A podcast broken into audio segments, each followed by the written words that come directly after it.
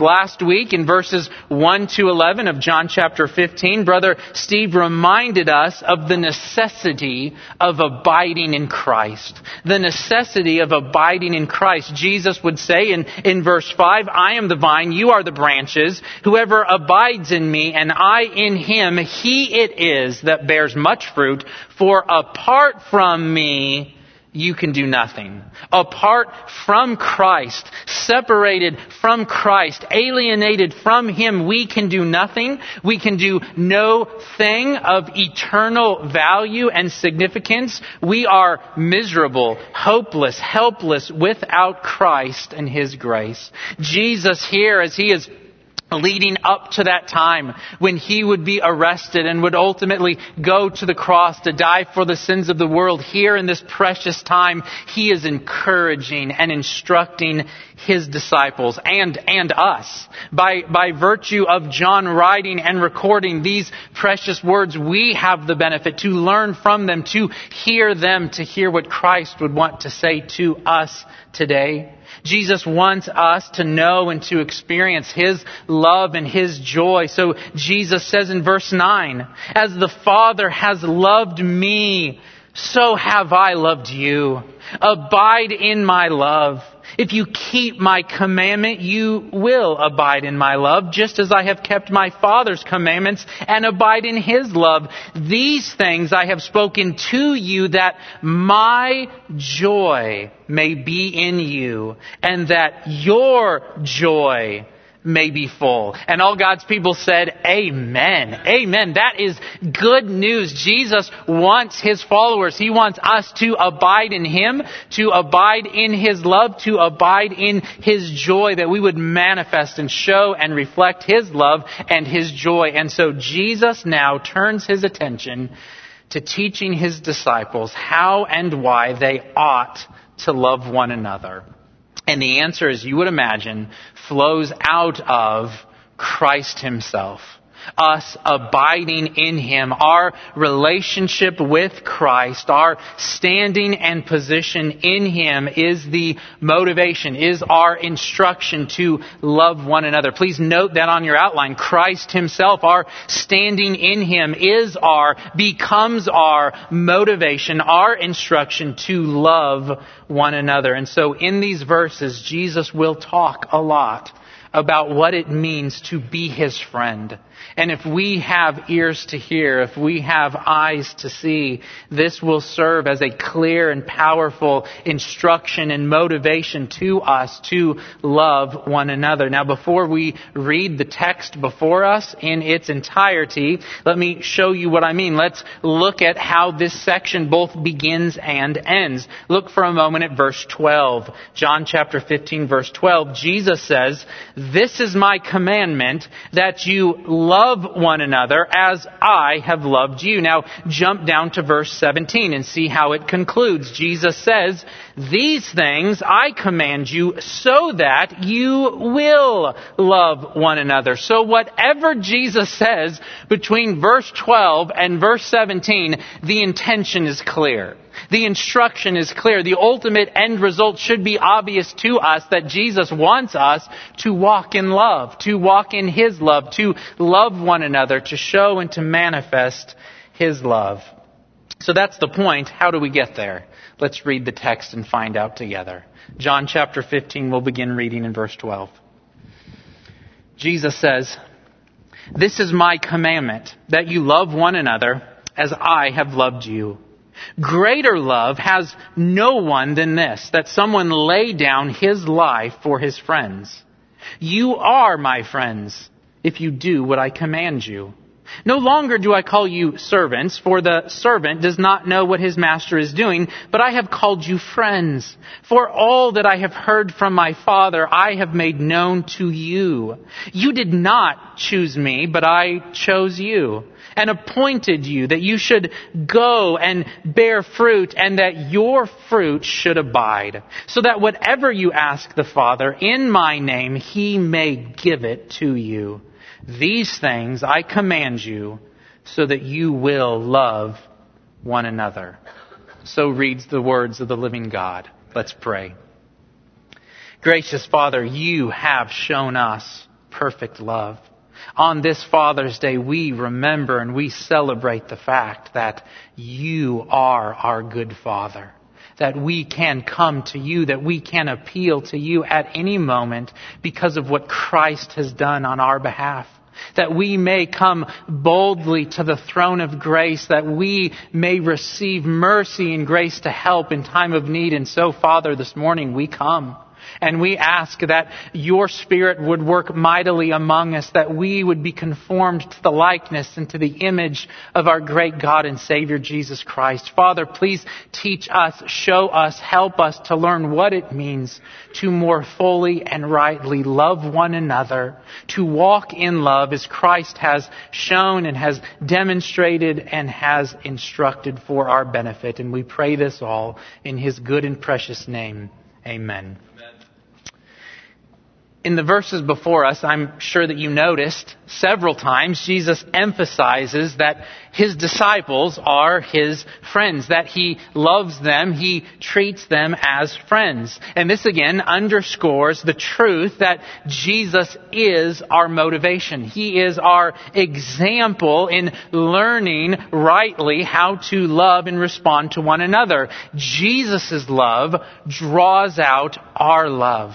As we see and behold the goodness and the love of Christ, we are motivated and instructed to love like Him. We can love Him and one another only because He has first loved us. And so this morning we want to focus on some of the specifics of what Jesus says here concerning our friendship, our relationship with Him, and we want that truth to have its full effect upon us. That we would do as Jesus commands here. That we would be inspired and motivated to rightly love one another. So with that in mind, look again at how verse 12 begins. Verse 12, Jesus says, This is my commandment that you love one another. Please note this on your outline. Number one, our friendship, our relationship with Christ involves firstly a recognition of His right to command us.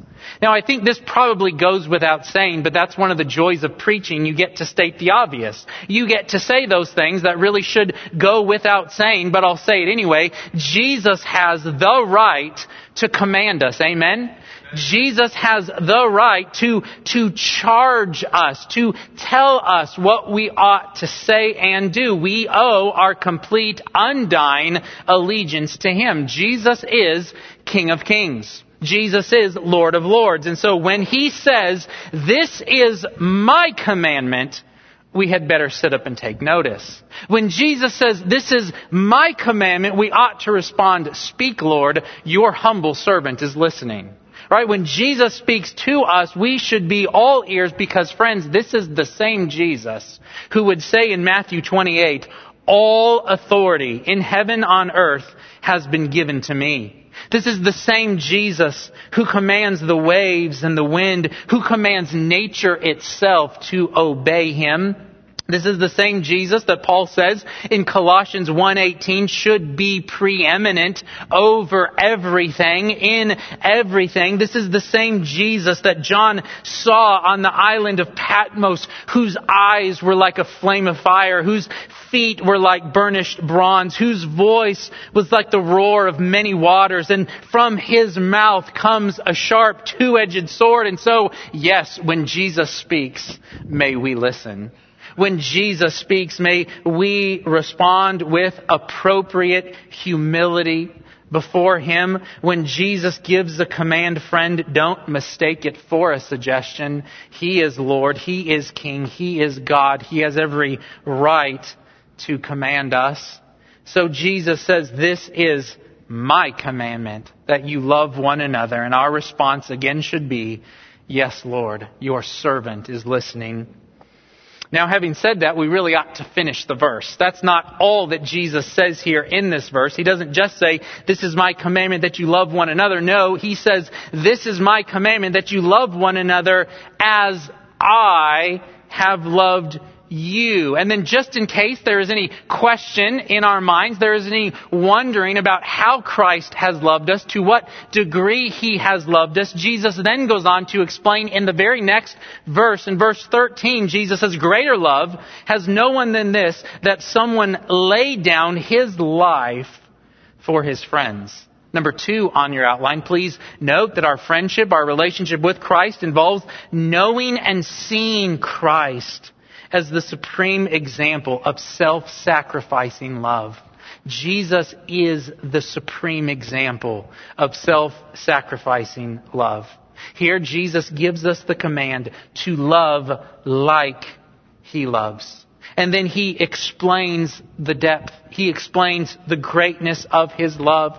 Greater love has no one than this, that someone lay down his life for his friends. Jesus shows us pure, perfect, sacrificial love. Jesus explains the nature here of true, godly, agape-like kind of love.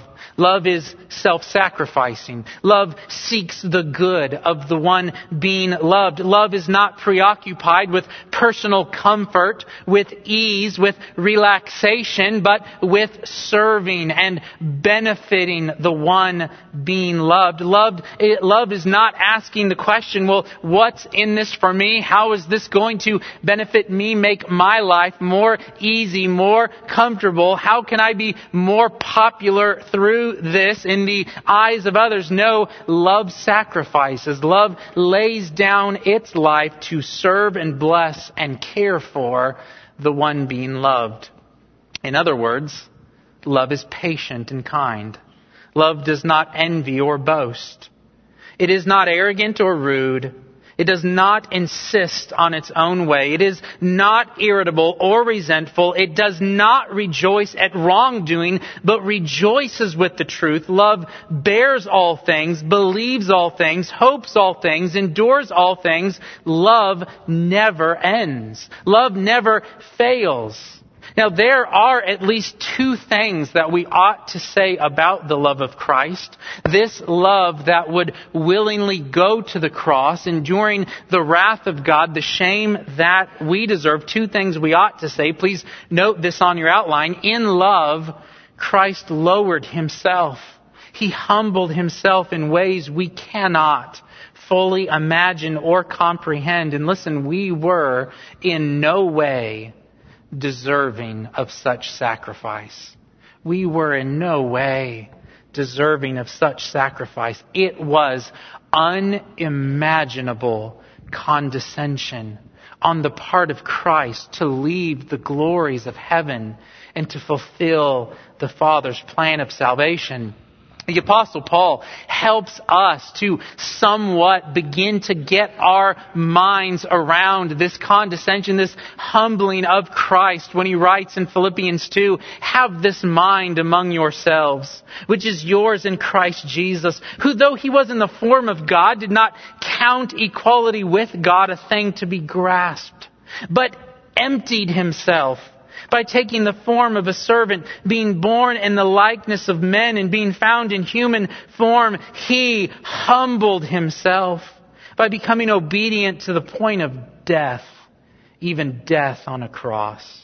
In that little phrase here in Philippians 2, he humbled himself is an ocean of condescension, is an, is an ocean of humility. I believe that for all of eternity, we will marvel, we will stand amazed at Christ's willingness to leave heaven and to come and die for sinners like us, for we were not worthy. We are not worthy of such sacrifice. We are undeserving of His love. We were dead in our trespasses and sins. And so the Bible rightly teaches, Paul says, says in Romans 5, For while we were still weak, at the right time, Christ died for the ungodly. For one will scarcely die for a righteous person, though perhaps for a good person one would dare even to die. But God shows His love for us in that while we were still sinners, Christ died for us. Christ loved us Christ came to earth taking on flesh while we were, quite frankly, pitiful, hideous, unlovely, rebellious in attitude and action towards Him. And so if we are commanded to love like Jesus, and we are, then we're going to have to get used to the idea of loving one another even when we're not lovely. Right? We're going to have used to the idea of loving one another even when we are not lovely. We must show love especially when it is hard to show love. If we are actually going to follow and imitate the example and the command of Christ. Listen, you cannot be patient unless somebody is slow. Okay? You, you cannot be long suffering unless someone is annoying. You cannot resist the urge to be irritable if you are never with irritating people. You cannot show grace and forgiveness unless you are sinned against, unless you are wronged. And this is, I think, in part why Paul speaks so plainly and writes so clearly to the Colossians. In Colossians 3, he says, Put on then, as God's chosen ones, holy and beloved, compassionate hearts, kindness, humility, meekness, and patience, bearing with one another. And if one has a complaint against another, forgiving each other, as the Lord has forgiven you, so you also must forgive. And above all these, writes Paul, put on love which binds everything together in perfect harmony. And, brothers and sisters, lest we think that somehow we are above condescending to that level, lest you think that you should not have to humble yourself and lower yourself to show such patience and long suffering and forgiveness. I plead with you to remember what we just discussed a few moments ago. Remember the humility. Remember the condescension of the Lord Jesus Christ in light of Jesus' willingness to leave the glories of heaven and to come to earth in light of Jesus' willingness to leave heaven and to die naked, hanging on a Roman cross for our sin, is there ever anything that Jesus could ask us to do that would be beneath our dignity? Is there anything that Jesus could ask us to do that we could say, sorry, I'm, I'm above that. I know you left heaven to die naked on a cross for my sin, but I will not lower myself to follow your example. That, that's crazy talk, right? We are called to follow and to imitate our Lord and Savior, Jesus Christ. There is nothing He could ask us to do that is beneath our dignity. Christ descended from heaven to die, we can descend from our alleged dignity to love and serve those around us. So our friendship, our relationship with Christ involves us seeing and knowing Him as the supreme example of self-sacrificing love. Next, look again at what Jesus says in verse 14. Verse 14, this is a most curious little statement. Jesus says in verse 14, You are my friends if you do what I command you. what does that mean? Why, why does Jesus say that here and now at this point in the conversation? Well, noted on your outline, number three, our friendship, our relationship with Christ involves practical, tangible, ordinary, everyday kind of obedience it is very obvious from the text that Jesus expects his disciples, and I would say by, by virtue of extension us, to, to obey him. Jesus says, you, you are my friends if you do what I command you. Know, again, this sounds very strange to our ears. We would never dream of saying that to someone. I mean, I cannot uh, imagine going up to, to my, my dear friend, Mike Wolf, and saying, you know, Mike Wolf, you are my friend if you do what I command you. That is so weird. You, I, am willing to bet you have never said that to someone. You have never gone up to a friend of yours and say, you know, we are friends if you do what I command you. And we would never dream of hearing that from our friends. We would think it's so strange if a friend of ours approached us and said, hey, you know, you are my friend if you do what I command you. What is this about? Why does Jesus say this? How should we think about and understand Jesus' words here? Let me give you just a few thoughts. Firstly, note this on your outline. Remember, Jesus is God. And so he belongs in a category distinct from all your other friendships. Okay, if I could say it like this, none of your other friends are God. And so, and so we should expect this friendship, this relationship to look different. Jesus as God is infinitely holy. He is infinitely transcendent. He is other. He is distinct from us. And so we should expect then our friendship, our relationship with Him to look different than it does from just mortal to mortal, person to person, one man or woman made in the image of God to another man or woman made in the image of God. As God, Jesus has every right to require full, perfect, complete obedience from us. He is our friend, yes, but He is God and we should never lose sight of that profound reality. Jesus alone gets to set the conditions. He gets to set the parameters of our friendship, of our relationship. Secondly, we should remember that, and this ought to be a great comfort to us. Please note this on your outline. None of your other friends perfectly loves you and always has your good in mind. But Jesus does.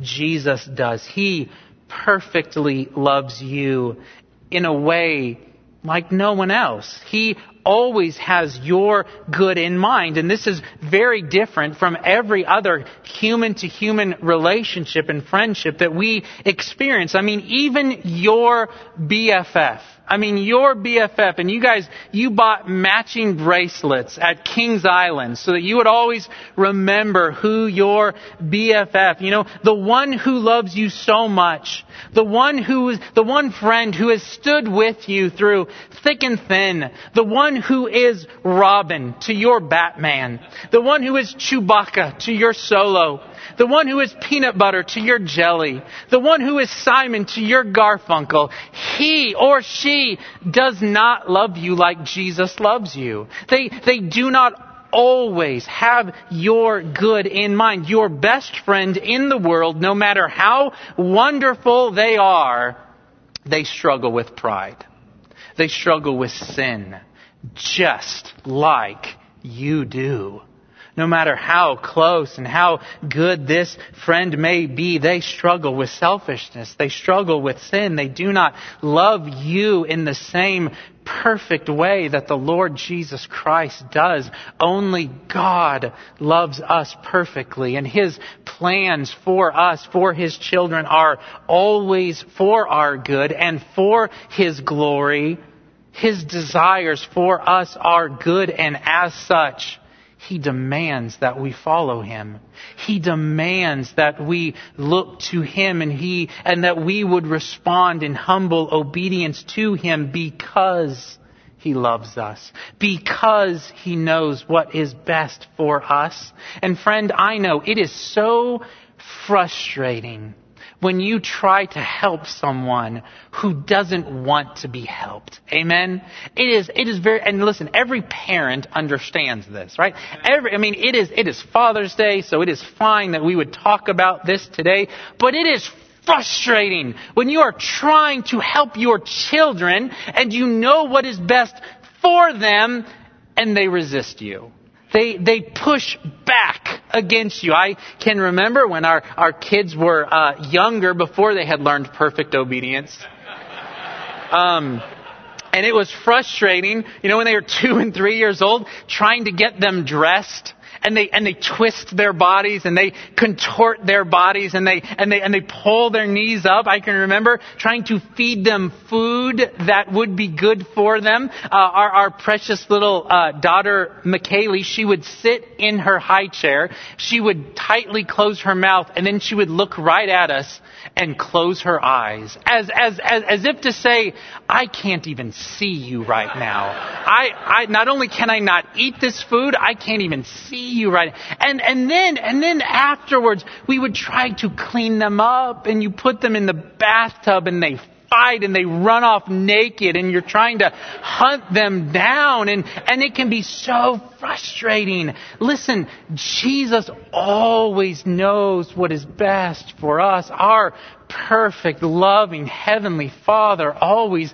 knows what is best for us and so we ought to, in great humility, trust Him and offer up our lives before Him because He does know best for our good. Next, it's also important to remember, please note this on your outline. None of your other friends has the right to call you slave, but Jesus does. Jesus does. In verse 15, Jesus says, No longer do I call you servants, for the servant does not know what his master is doing, but I have called you friends. Now, the Greek word here translated as servant is the word doulos. It is much, I think, more accurately translated or rendered as slave. Slave. Jesus says, No longer do I call you slaves, for the slave does not know what his master is doing, but I have called you friends. Now, the point is, Jesus could rightly call us slaves. He could rightly refer to us as servants if he wanted. That would be appropriate. He is the master. He is the creator. He is the sovereign king. And yet in mercy and grace, He does not call us slave. He does not call us servant. He calls us and treats us as, as friends. And yet we must never confuse the issue and think that because Jesus treats us with such grace and kindness, well then, we're peers. We are on equal footing. And I have every right to say no to my friend. Friend, do not make that mistake. He treats us with unbelievable mercy and kindness and grace, but He is the Master. He is the King, and we, as I said earlier, we owe our allegiance to Him, and this is consistently seen throughout the New Testament. Virtually every New Testament writer all regarded themselves and talked about themselves as servants or slaves of the Lord Jesus Christ, even though Christ considered them and treated them as, as friends. Romans 1 1 Paul, a slave of Christ Jesus. Philippians 1-1. Paul and Timothy, slaves of Christ Jesus. Titus 1-1. Paul, a slave of God. James 1-1. James, a slave of God and of the Lord Jesus Christ. Jude, verse 1. Jude, a slave of Jesus Christ and brother of James. Revelation 1, verse 1. The revelation of Jesus Christ, which God gave him to show to his slaves the things that must soon take place, he made it known by sending his angel to his slave, John. And these New Testament writers, I would remind you, wrote under inspiration of the Holy Spirit. And it was their joy to consider themselves a slave, a bondservant of the Lord Jesus Christ. The fact that Jesus calls us and treats us as friends, listen, magnifies His grace, magnifies His mercy towards us. He lavishes us with grace and treats us as friends, treats us as beloved children, co-heirs with Him. Next, look at how verse 15 ends. Look at how verse 15 ends. Jesus says, No longer do I call you slaves, for the slave does not know what his master is doing, but I have called you friends, for all that I have heard from my Father, I have made known to you. Please note this on your outline. Number four, uh, our friendship, our relationship with Christ involves knowing God and His will, His plan, His design for all things. And this is quite amazing. See, as a, as a slave, uh, you re- really don't get to ask why. Right? Uh, uh, why is not a big question, always, usually, normally, on the heart and mind of a slave. Just imagine a master saying to his slave, I have a very important job for you. I would like for you to take this box and, and deliver it to Mr. So-and-so. And then imagine the slave stepping back, folding his arms and saying, why? Why? Uh, I'm sorry. Why? That is irrelevant. I have, I have told you what to do. I am the master. You owe your allegiance, your obedience to me. Uh, what do you mean, why? Why is an irrelevant question to a slave? If he's been commanded to do something, he simply needs to obey. But notice what Jesus says here. Jesus says, I have not treated you this way. I've not just giving you wildly commands, explaining nothing to you. I have brought you in. I have disclosed myself to you. I have made the Father known to you. I have talked about His will and His glorious sovereign plan. I have not treated you as strangers or as enemies or even as servants and slaves, but I have brought you in that you may know me, that you may know the Father, that you may know what we are doing.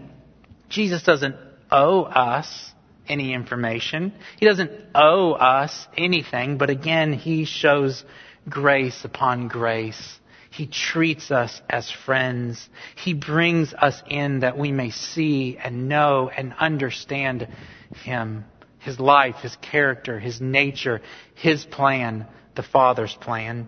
Jesus invites us to see and to know big picture what, what, what the Father has planned, what the Father is doing.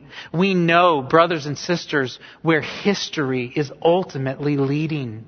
We, we see the big picture. We know that Christ will return. We know that Christ will rule and reign on the earth. We know that there will be a new heaven and a new earth. We know about God's glorious plan to save people from every tribe and nation and language. We know about the goodness of God in sending the Holy Spirit to indwell us and to empower us that we may continue on this glorious work of Christ. We know about the realities of heaven and hell. And so Jesus rightly says, I have not treated you as slaves. I have brought you in. I have told you what I've heard from the Father. There is a closeness, there is an intimacy in our relationship. Look at what Jesus now says in verse 16. Look at what Jesus reminds them of next. Verse 16. You did not choose me, but I chose you. Here we see, please note it on your outline, our friendship, our relationship with Christ involves an understanding that He initiated this relationship. He initiated this relationship. Jesus is crystal clear on this point.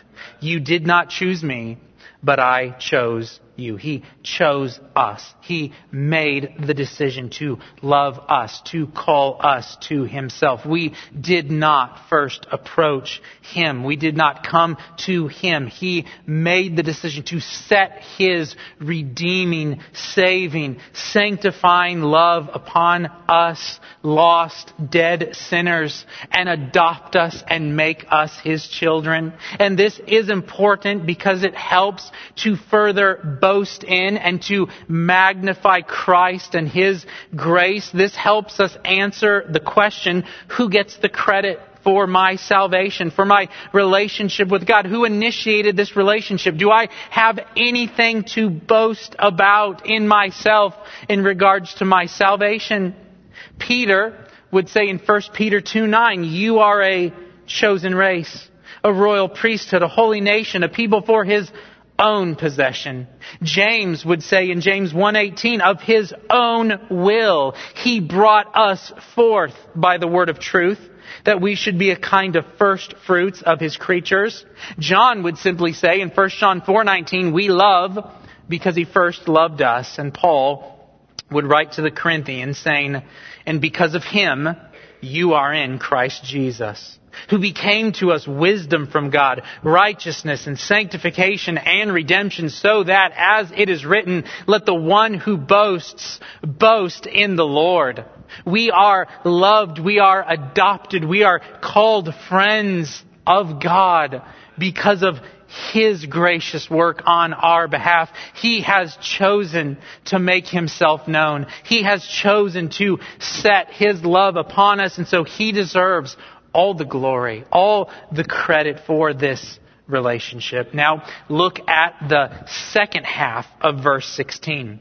The second half of verse 16, Jesus says, You did not choose me, but I chose you and appointed you that you should go and bear fruit and that your fruit should abide.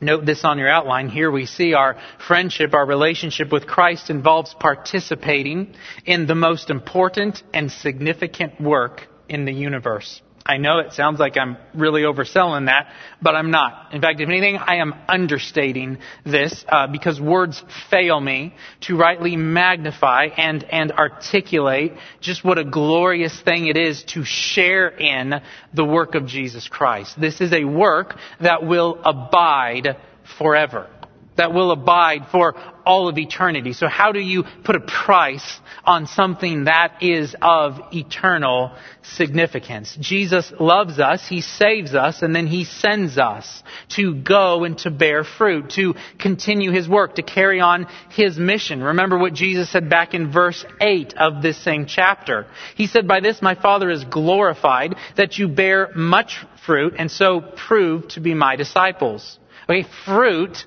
is that which glorifies the Father. Fruit is that which proves that we are, in fact, followers of Christ, children of God. Now, this fruit involves a changed heart a heart that now loves God and His Word. This fruit involves a willing, joyful obedience to, to do God's will, to delight in God's will, to, to delight in what God delights in. This fruit involves our, our thoughts, our, our attitude as we now strive to continually give thanks to God in all circumstances. This fruit involves our words and our actions as we speak speak as representatives of Christ, as ambassadors for Christ, so that, so that our fellow believers will be edified and that non-believers will be saved and would hear the truth concerning Christ, His goodness, and His offer of salvation for anyone and everyone who will repent and believe. Jesus' words here remind us, should remind us, of what Paul writes in Ephesians 2 for we are His workmanship, created in Christ Jesus for good works, which God prepared beforehand that we should walk in them. We have been appointed to go, to bear fruit, to fulfill and to carry on the work that Christ has begun. This is a work that God has entrusted to us, and Jesus says in verse 16 that our fruit should abide. Our fruit should abide. What does this mean exactly? In what way does our fruit, our work, abide? Let me give you a few thoughts that might be helpful on this. Firstly, noted on your outline, our fruit abides in that God remembers it and honors it with eternal rewards. The writer of Hebrews seems to be emphasizing and thinking about this, this this glorious truth when he writes in Hebrews 6:10, "For God is not unjust so as to overlook your work and the love that you have shown for his name in serving the saints as you still do." Right? God does not forget.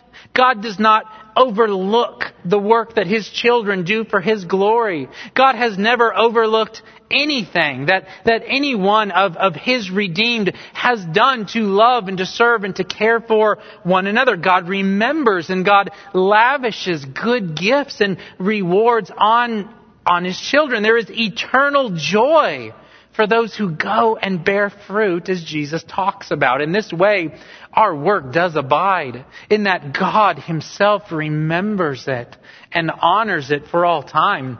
Next, noted on your outline, our fruit abides in that it involves loving, serving, helping, and evangelizing eternal souls. Eternal souls. Everyone will live forever, either in the presence of God or cast out away from the presence of God, but everyone will exist forever. Therefore, the work that we do to help others grow has effects that will remain, that will abide, that will last on into eternity. And by the way, I think this fits the context of this passage beautifully because Jesus is here again and again emphasizing his command to us that we love one another. We are to love one another and as we do, we love those who will last, who will live for all of eternity. And so in this way, our work, our fruit does abide. Jesus desires that his disciples, his people, would go and bear fruit, would share in his mission, would share in this eternally significant mission and work. There is nothing more important than we could be a part of than walking in obedience to Christ, showing His love, continuing His glorious work until He returns. This is a tremendous blessing, honor, and privilege that we have been given to be an ambassador for Christ. And so, to encourage and strengthen his disciples as they think about this, as they anticipate now going and bearing fruit, look at what Jesus says next to them at the end of verse 16. He says, You did not choose me, but I chose you and appointed you that you should go and bear fruit, and that your fruit should abide, so that Whatever you ask the Father in my name, he may give it to you. Please note it on your outline. Our friendship, our relationship with Christ involves us having access to God's abundant, never ending, never failing resources. We are supposed to go and bear fruit. And the disciples may have been thinking, you may be thinking, that is all well and good. That sounds fine. How are we going to do that? How are we going to go and bear fruit? Where is the strength going to come from? Where do we get the resources that we need to go and to carry on the work and the mission of Jesus? Jesus tells them and us, go and ask the Father in my name and He will give you everything that you need to bear fruit, to glorify me. Go and ask the Father. He will give it to you. He'll just, He'll give it graciously, freely. Go to Him. Run to Him and find what you need to go and bear fruit for my glory. Are we going to bear fruit on our own? Are we going to bear fruit in our own strength, according to our own resources, according to our own courage, our own boldness, our own wisdom, our own ability? No.